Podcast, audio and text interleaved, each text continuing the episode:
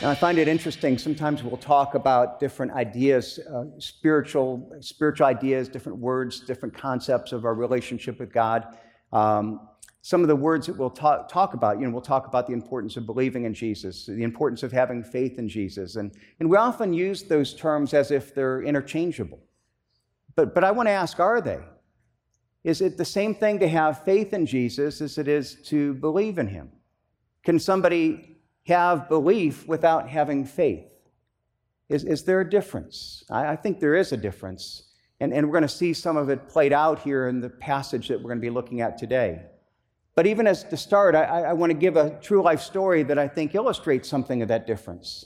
You know, through the years, there had been numerous uh, attempts for daredevils to go to the Niagara Falls and to, to make a name for themselves by doing some great stunt However, probably the first great daredevil that really became a national name based on doing something at the falls was a guy named Charles Blondin.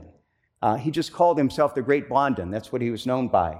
And he gained a great deal of attention in, in the 1850s when he started talking about doing something that, that everybody at that time considered really practically impossible. He said that he wanted to walk across the falls on a tightrope. And after several years of talking about it and having people kind of you know, make fun of him for, you know, he can't be done, he actually put his money where his mouth was. And on June 30th, 1989, he ran a 1,300 foot rope across the falls. And then at 5 p.m., he actually walked across that rope with this 30 foot balancing beam and crossed the falls. And there were thousands of people that came and paid 25 cents each to watch that effort. And, and they, they cheered and they greeted him as he came across the other side. And, you know, so this conquering hero. But, but he wasn't done. He was a great showman. And he told the crowd that if they came back in a couple days, that he would do something even, even greater. And, uh, and over the course of the next days, you know, he would come back and he would, he would add something every day. And so he did things where walking backwards or crossing on a bicycle or crossed on stilts. And yeah, you know, even one time he pushed a wheelbarrow across and it had a little stove on it. And he, he, made, he made an egg on the little stove and he ate the egg um, there over the Niagara Falls. But he's no, most remembered for what happened on August 14th, 1959. You see, on the 13th, the day before that, he had just completed one of his most daring crossings. And as he crossed over and he came to the other side, he came to the, the crowd and they're crying out his name, know, Blondin, Blondin, and, and they're excited. And he held up his hands before the crowd and he said, he said, tomorrow, and they knew, they quieted down. They knew that was when he would announce the next stunt. And he says, tomorrow, I'm going to do something really amazing. Who believes that tomorrow I can carry a man across the falls on my back? And they cried out, We believe, we believe, Blondin. You know, they were so excited. And he's, he's continued. And he said, Tomorrow it's my intention to carry a man across my back. Now all I need is a volunteer. and it was dead silent. You see, there's a huge difference between believing and really having faith to, re- to think and intellectually agree. And, and that's one thing, to be a part of the cheering crowd. And it's another thing to actually put our, our life on the back of another person and to have faith, to trust our life, our future to that other person. Now, let's, let me go back to where we started. How does this impact spiritual conversations, our relationship with God? Is it possible to have a belief in Jesus and not have faith? And if we have a belief and not the faith, is that a saving faith? Is that, do we have a relationship with God? we're going to dive into John 12, and it's going to speak on this and other issues this morning. And, and, and again, what I want to mention, though, is that as we dive into it, we're seeing that this is the summation of Jesus' ministry. Uh, John 13, we start and we see that Jesus is with his disciples at the Last Supper, and the rest of John is just the, the night of his, you know, the night before and the day of his crucifixion and his resurrection. That's everything. His whole ministry is now being summed up here. And in the summation of ministry, Jesus begins to, to speak some things. And John sums up his ministry likewise. And, and it starts by saying that, that part of that summation is there's an expo- uh, exposing of a root of unbelief. Again, in John uh, 12, 35 and 36, Jesus gives this last challenge to the crowd who had been seeing his ministry and heard his teaching. And he said this The light is amongst you for a little while longer, and while you have the light, lest uh, walk in the light, uh, lest the darkness overtake you. For the one who walks in darkness does not know where he's going. But while you have the light, believe in the light that you may become sons of light. And he's saying basically, believe while you have time. Believe while now there's an opportunity. Respond. And, and after this challenge, we're then told by John how the people responded. And look what he does he say, the next verse. He says, In spite of this call, in spite of all the evidence that is given, we're told that he had, even though that he had done many signs before them, they still did not believe. Now, why didn't they believe? Look what John says. It's not because of a lack of evidence. It's not because they look at this and there was a lack of evidence that they, that they had reason to not believe. That what he's saying here is that many people, not only then, but to this day reject Jesus, not because of a lack of evidence, but in spite of overwhelming evidence to the truthfulness of his claims. Again, verse 37 though he had done many signs before them, they still did not believe him. Now, we've seen throughout the Gospel of John that every time that there's a miracle in the Gospel of John, John calls it a sign. It wasn't just a miracle that Jesus did. It wasn't just that there was a need that was met, that he met that need, but he was always doing the, these things as signs, as signs that point to the true nature of who he is and what he came to do. They were signs that gave testimony to the, of the evidence of the truthfulness of his claims. You know, anybody could say something, anybody could say, I'm God, but only God could actually raise a person from the dead.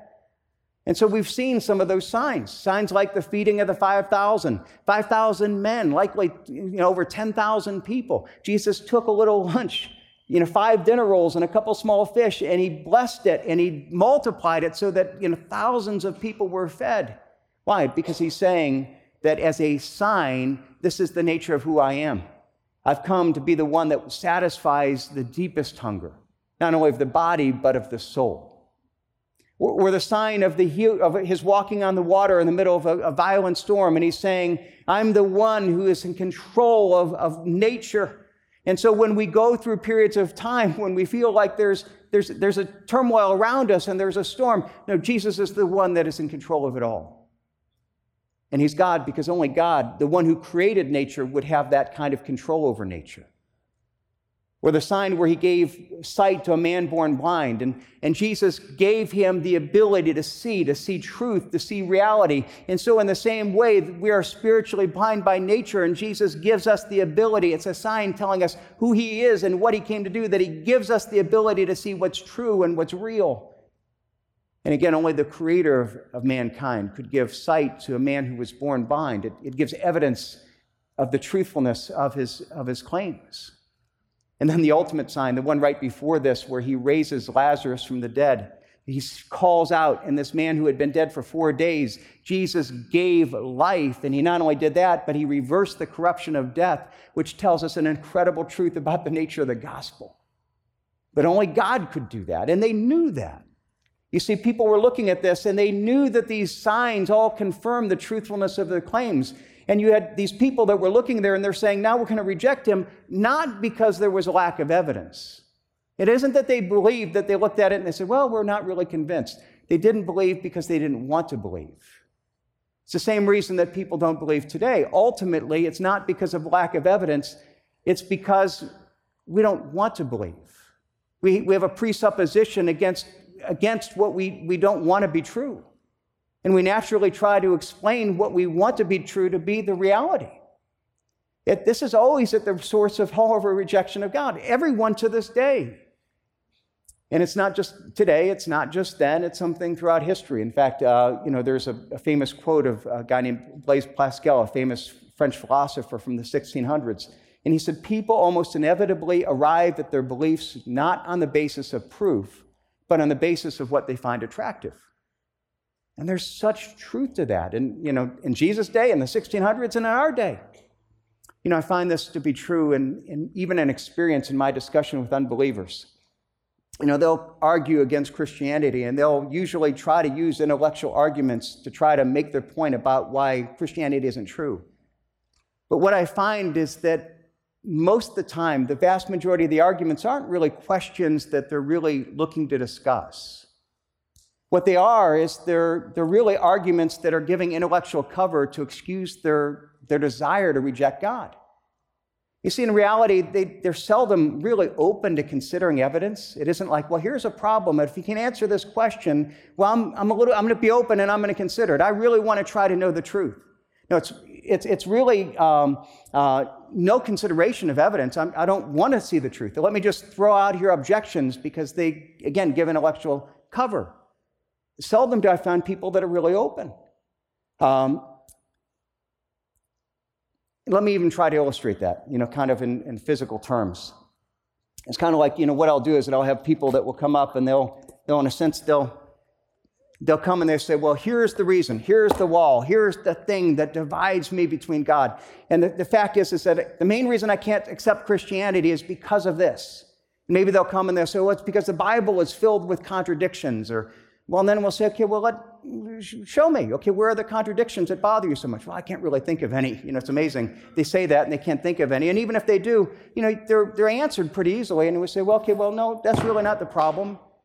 And, and then they'll say, well, that's not the real reason. You know, here's another reason. The real reason that I can't accept Christianity is this is the thing. This is the, this is the wall you know, the Bible has been translated all these times and it's unreliable and it's like the phone and, you know, it's just a book of myths and Okay, let's talk about that. Well, let's talk about how the Bible's translated. And it's really not been copied many times. And if you understand how translations work, and, and, and it's not just myths, if you actually look at it, the Bible is incredibly historical. It actually is written as historical book, and we can measure it up against what we know, and it always proves reliable. And, and so the fact is, I can answer those questions. And what happens? They just come up with another. Well, it's really about science. You know, here's the, here's the real reason. And the thing is, is that because I believe in evolution and the Bible creates creation. And, and um, okay, well, let's talk about that. And we can talk about it and say, well, okay, you know, if you really are open, you know, there's far more evidence for creation. Science is far more consistent with creation if you believe that's possible. And, and so what happens, we start to knock that down. And you know what happens is that I start to answer those questions. Then it's almost like they'll come back to me and they'll say, um, well, well, let me look you know, there's another reason that I know that Christianity isn't true. And as soon as I think of it, I'll let you know. But that's the real reason that I accept, you know, reject Christianity. And it's never like when they look at that and they say, well, we've answered that question, that question. Well maybe, well, maybe I need to reconsider it. I seldom hear that. What it is, is it's always going and looking for something new. Now, I know that I'm exaggerating that a little bit, but not that much. But the problem is, is that generally, in my experience, seldom do you have people that are really open, that are really saying, I want the evidence, and I'm looking at the evidence, and I want to make the decision that is most consistent with what's real and what's true. What you have is people saying, I know what the answer is, I know what it wants to be. And I'm trying to somehow build up the arguments that are consistent, that provide intellectual cover for what I want to be true. And here's even as you've talked with people like that, you know, I've, I've shared this before. One of the things that I've learned to ask them is at times where I'll start to answer questions. I'll say, Well, let me ask this question. If I were able to prove beyond a doubt that Christianity were true, would you believe and would you become a Christian? And usually they have a hard time responding that. Because the fact of the matter is, is it is just intellectual cover. And I said, well, let's, let's remove that. If I could prove it to be true, and here's why I ask that question because at the core, it's a heart issue, it's not a mind issue for many people. And so I'll ask this question because I'm trying to expose the heart. If I could prove it to be true, would you submit to Christ? And, and if not, if you can't answer yes right away, then you've got to realize your real issue isn't the mind, it's your heart. Now, even it's interesting, uh, you know, you hear a lot about young adults that are go off to college and come from a church and they leave church. And even in this, I find that as I've talked to people repeatedly, that, you know, that is usually not really, well, I was convinced by my professor. You know, what usually happens, a lot of times our, our, our rejection is based more on a morality of what we want to be true. I, I remember hearing uh, Tim Keller, pastor up in, in New York, talk about this, and he, he shared that after talking to all these students who had you know, would come back and they would say, Well, I'm leaving my faith. He's, after talking to him, he, he says, Now I've, I realized the first question I always asked them, they'll tell me I'm losing my faith. And I'll say, Well, so when did you stop, or when did you start sleeping with your girlfriend? Because he said, What I realized is it always was driven by morality. It was saying, I'm going to college and I want to, I want to leave my Christian morality. And then I find a teacher that gives me intellectual cover to be able to explain so that I don't feel that bad about doing it. Again, it proves what Pascal is true. The people almost inevitably arrive at their beliefs not based on the basis of proof, but on the basis of what they find attractive. And so when we look at this, we've got to say, now, I, w- I want to say that there may be some people here that you aren't a believer, that you reject it, and you argue and you're offended by what I'm saying. Okay, well, I'm going to ask you, have you really ever openly considered it? And if I were able to convince you, would you believe? And if you are willing to openly consider it, I'm, I'm willing, I'm glad to get in that discussion with you. Let's have an honest discussion. I'll be honest and listen to you, and I hope that you're honest and will listen to me. Have you ever really listened, you know, have you ever really seriously considered the Christian claims? And if you were convinced, would you believe, or is the real issue not an intellectual one, but, but is it ultimately a heart issue? And in that, I want to give a warning. You see, and there's a warning right here, and there's a warning about if we reject God, if we're close to Him, then there's a warning about a hardening of our hearts. Look in verse uh, 40, and John quotes this verse from Isaiah, and it, and it could almost seem you know, difficult to understand at first. He says, He has blinded their eyes and hardened their heart, lest they see with their eyes and understand with their heart and turn, and I would heal them. Now we have to ask, what is he saying there? Is it saying that God is the source of the hardening of heart, that you have people that are, that are open and that God hardens them so that God is responsible for their rejection of him? Well, no, you've got to read the whole of the Bible because the Bible, you know, first rule of the Bible is Scripture interprets Scripture. So if you read the whole of the Bible, this makes a whole lot of sense. Here's what it's teaching. The whole of the Bible teaches that in the beginning, God created and everything was good, and we had this perfect relationship with God. We had a perfect relationship not only with God, but with each other and with the world. But over time, then, we, when we rejected God, when we chose sin, it not only broke our relationship with God, but it broke our relationship with everyone else. And so that we become spiritually dead. And so the whole image, again, the sign of Jesus raising Lazarus from the dead, and when he called out Lazarus, Lazarus didn't come because he liked the sound of Jesus' voice. It wasn't like, well, you convinced me that I'm going to come out. No, he called him out and he was raised from the dead because he heard the power of Jesus' voice, and by his power, Jesus gave him life. See, that's what the gospel does. It speaks life to that which is dead. And what happens is that if we don't respond to Jesus' call, then what is dead continues to become more dead. Paul talks about this in Romans chapter 1. Look what he says in Romans 1. He says, you know, this, this, this heart of this, the person, a picture of, the, of our heart when we reject God. Says, For although they knew God, they did not honor him as God nor give thanks to him. Why? Because we want to be our own God. So although we knew it, we, we don't want to, we don't want to, our desire is to be our own God. So we believe what we want to believe, that we're not accountable to a higher being, to a, a creator who, who has a moral call upon our lives. So therefore, what happens? They become futile in their thinking and foolish, and their foolish hearts were darkened. So when we reject God, the darkness of our heart becomes more dark claiming to be wise, claiming that we have all the answers, we become fools and exchange the glory of the immortal God for the images resembling mortal man and birds and mammals and creeping things. The heart is already dark, though. What we've got to realize is it's not saying that they're good people or neutral people and that God makes us hard. He's saying, no, that if we have heart, that, uh, hearts that are dark, that are rejecting God, and then God gives us a call, and we sit there and we say, no, I don't want that. Although I see God, I don't acknowledge him as God. And then what happens is that God allows us to go down the further down the path that we've chosen, allowing the natural consequences of that choice. So it continues. Therefore, God gave them up in the lust of the hearts to impurity and to dishonoring their bodies amongst themselves because they exchanged the truth about God for a lie and worshiped and served the creature rather than creator who is blessed forever. And that's basically what happens. It's not that God hardens a soft heart, but when we reject God, He gives us over to the choices that we make. And we become hardened in our blindness, hardened in our rejection of Him.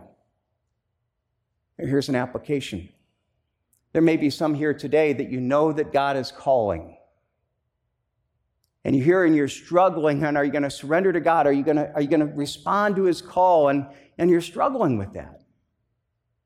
And, and sometimes I'll talk to people and I want to know that God is calling, but I want to go down this path for a little while longer, and maybe one day I'll, I'll respond back. And now, here I wanted you to see a warning. God warns us of this. We cannot do that because we don't know how long we will go down that path before our heart becomes hardened that you have a sensitivity that you're hearing God's call now. Respond while you hear it. Respond, as Jesus said earlier, respond while the light is there in front of you. Because if not, you may become hardened in that darkness. And you may not have that same sensitivity sometime in the future. So here is this call, and, and Jesus is saying that, okay, that's not only you know, there's this danger of, of, of, seeing but yet not believing, but it's not only those who, who don't believe, but it's possible to have belief and still not really have relationship with God. To have an empty belief that, that lacks true faith. Look at verse 42. It says, Nevertheless, many, many, even the, of the authorities believed in him, but for fear of the Pharisees, they did not confess it so that they would not be put out of the synagogue. For they love the glory that comes from man more than the glory that comes from God. So here it's saying that there were many, even, even those in positions of authority, who did believe in the sense that they saw the signs and they were intellectually convinced that Jesus was the Messiah, that he was God, that the signs were true, and they agreed with that. Intellectually, they believed. But it was a belief that didn't convert to action. Because what John says is for fear of the Pharisees, they did not confess it, so that they would not be put out of the synagogue.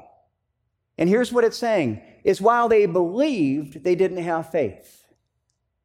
Because their faith was in the promises of the world. Their faith was ultimately in, you know, the promises of if you reject this, you know, then we're going to do this, or if you accept Christ, you're going to lose this. And, and they believed the promises of the Pharisees, of the religious leaders of the world, more than they believed the promises of Jesus Christ. They were more convinced that following the world would lead to a path of blessing than they were convinced that the path of following Jesus would lead to blessing.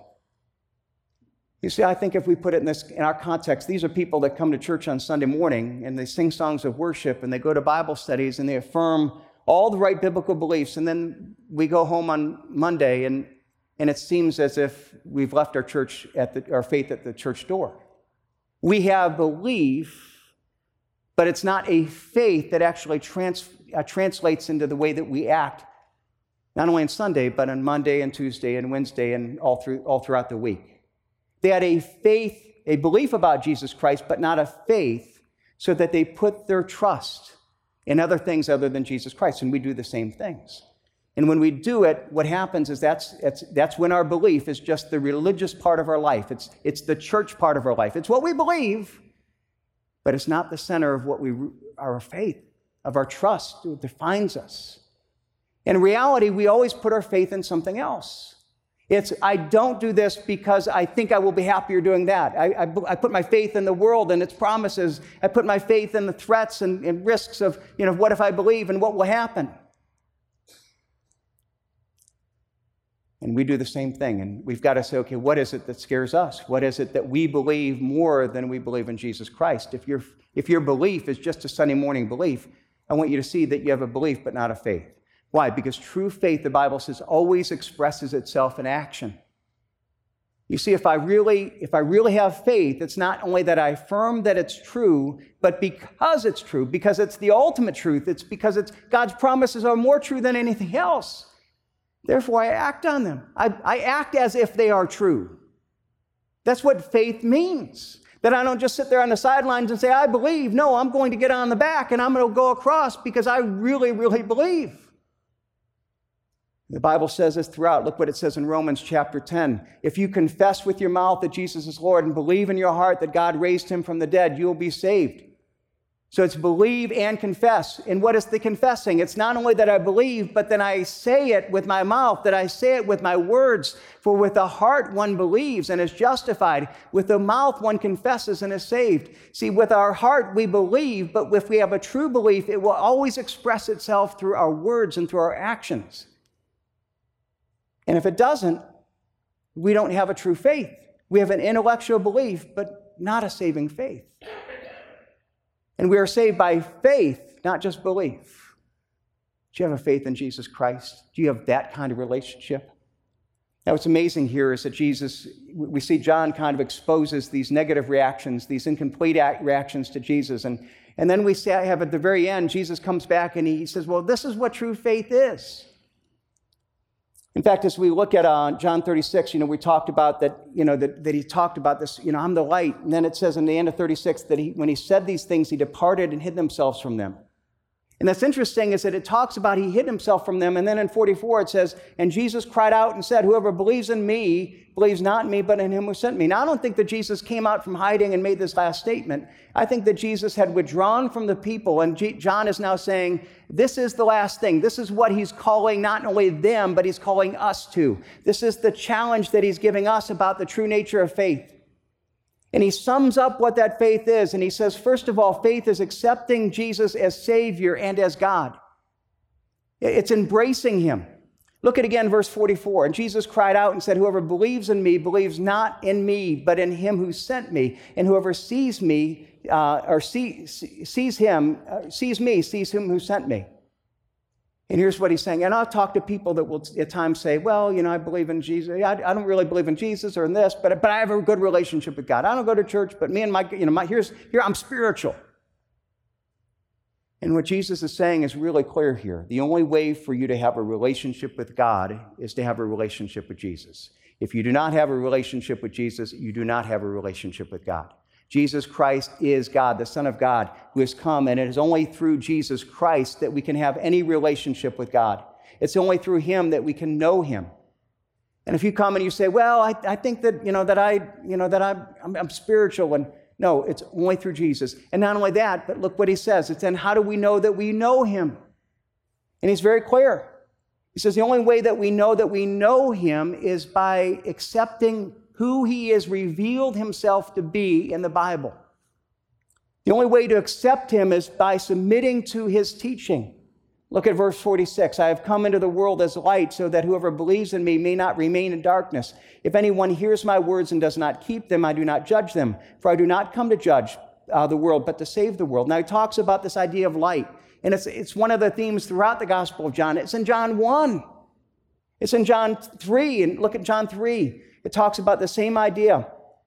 And, and this is in John 3:19. This is the judgment. The light has come into the world, and people love the darkness rather than the light because their works were evil. For everyone who does wicked things hates the light and does not come to the light, lest his works should be exposed. He's saying we have this natural tendency to see the light who exposes truth. He's the one that gives sight to those who are blind. And as we see the, the truth, we see the truth not only about what's true and what's right and about God's holiness, but about our sinfulness and how far we fall short. It exposes our brokenness. And for many of us, our natural response is while it exposes the truth, I want to hide the brokenness. I want to continue. And so I reject the light because I don't like what it exposes. And that's the natural response. And what does it talk about here about, well, if you reject me, I didn't come to judge? And well, here's what it's saying. See, the light comes and exposes our need. But it exposes our need not to condemn us, but to invite us to say, okay, here's the need, and if you don't, if you don't get right with God, one day there will be a judgment. But Jesus comes to expose our need to invite us to his grace, to his forgiveness. His ministry and, and, our call is not one of, you know, you've fallen short, you're condemned, God hates you. No, it's, no, let me tell you about God's grace. We've all fallen short. But God loved the world so much that he sent his son to die on the cross so that whoever believes in him can have eternal life. Our sins are forgiven. And he offers us this grace. You know what happens if we reject that grace? That light that exposed our need to draw us towards God now, if we reject it, now exposes our, our, our need, our fallenness, and our rejection of Christ so that it now condemns us for we already stand condemned. Look at verse 48. The one who rejects me and does not receive my words has a judge. The word that I have spoken will judge him on the last day. A rejection of these truths will reject, will judge us. For I have not spoken on my own authority, but the Father who sent me has, uh, has given me a commandment, what to say and what to speak. And I know that his commandment is eternal life. What I say, therefore, I say as the Father has told me. Here's what he's saying is when we look at this, we've got to look at not only what Jesus is saying, how he's revealed himself, but we realize that the only way to accept God is to accept not only Jesus, the Jesus we want to think of, but the Jesus that has revealed himself in the Bible. You know, I'll talk to people all the time who will tell me something about, you know, well, the Jesus that I believe in wouldn't do this, or the Jesus that I believe would do this. And, and they'll talk to me about their own opinions about Jesus. And, and I'll say, well, well, if you believe that kind of Jesus, well, t- where, does that, where does that come from? You know, why do you believe that kind of Jesus? What, well, where does it come from? And, and you know, they, well, that's just what I believe. Well, is it in the Bible? No, it's just what I believe. I think that's the kind of Jesus. And, and what you realize is that often what you have is you have so many people, we have our own idea of Jesus, but it's not a Jesus that has revealed himself in the Bible, but it's a Jesus that we've created in our own mind. And what the Bible teaches, and we've seen throughout the whole Gospel of John, is that there is one Jesus, and it's the Jesus of history, that, that Jesus has revealed himself in the Bible. And the only way to have a relationship with Jesus Christ and with God is to have the relationship with the Jesus of the Bible. Anything else is a Jesus that we're making up. It's a Jesus that comes from our own desires and our own mind and our own convictions. And, and what we realize is that when we have that, that's not a personal relationship with another being, with the Jesus it is. That's a, that's a relationship with yourself. I have a relationship with my own projection of what I want God to be. I'm, I'm just relating to my own ideas, my own conviction, my own desires, not the God who is. The only way to have a relationship with God is to have a relationship with God as He's revealed Himself in His Word, to submit to Him, to call out to Him, to, to obey Him, to, to let Him change us, to let Him be light that, yes, exposes our need but that also exposes his invitation of grace. To respond not only with a belief that we think that it's right, but to go beyond that belief and have a faith that literally commits ourselves to him fully. The crowds had been gathering almost every day. And they came out as they saw the great Blondin day after day cross that tightrope, and they would cry out to him and and, and it all came to that climax on that day where he had come over and, and he drew the crowd into them and he said, Well, who believes that tomorrow I can carry a man across my back on this tightrope? And they responded with enthusiasm, Yeah, we believe you can do it. We believe. Yeah, we, we believe. And, and after quieting the crowd, and he responded back, Now I need is a volunteer. And it became quiet. because they realized that while they believed, they had intellectual assent, they really didn't have faith. They didn't have the faith to actually put their lives on the back of this other man. Because it's one thing to believe, it's another thing to have faith. And what happened was is really interesting. Then you know, he called and nobody responded. And then Blondin went to a friend of his, his promoter, a guy named Harry uh. And, and this guy had helped him think through this idea. And he looked at him and said, you thought this was a good idea. Do you believe? Do you have faith? And he talked this guy, and and he agreed. This guy agreed that he was going to do it. And they made this harness, and he, he rode on the back. And, and what's interesting is that he told him, now, when you get on my back, you've got to realize that as we're going, if you feel yourself leaning to one side, you cannot correct. You've got to be dead weight. You've got to trust me to make all the corrections. If you try to do it on your own, we're going to both fall. You've got to let me be the one, have total faith in, in me. And then that day, on August 14th, he made history and he carried this man across the tightrope, uh, considered one of the greatest daredevil stunts of all time. But it calls us to look at and to say, okay, where are we? Know, where are we today? There might be some that we're saying, I don't believe, I, don't, I have doubts. And well, I'm going to challenge you, okay, do you, do you reject the claims of Christ because you really looked at them? Or are you just making intellectual arguments to, to give intellectual cover to what you want to believe? Are you really willing to search deeply? If you are, please, I'm, I'm willing to have that conversation with you. I'm willing to listen. Come and, and be intellectually honest. But for many, we may be there and, and we're sitting there, we're maybe more like the people in the crowd. We believe, we're crying out, and we do believe. Intellectually, we think that Jesus came and, and he died on the cross, and, and we believe. And, but are we just the people on the crowd that when Jesus said, okay, now who's going to have faith in me and get on my back, that we become silent?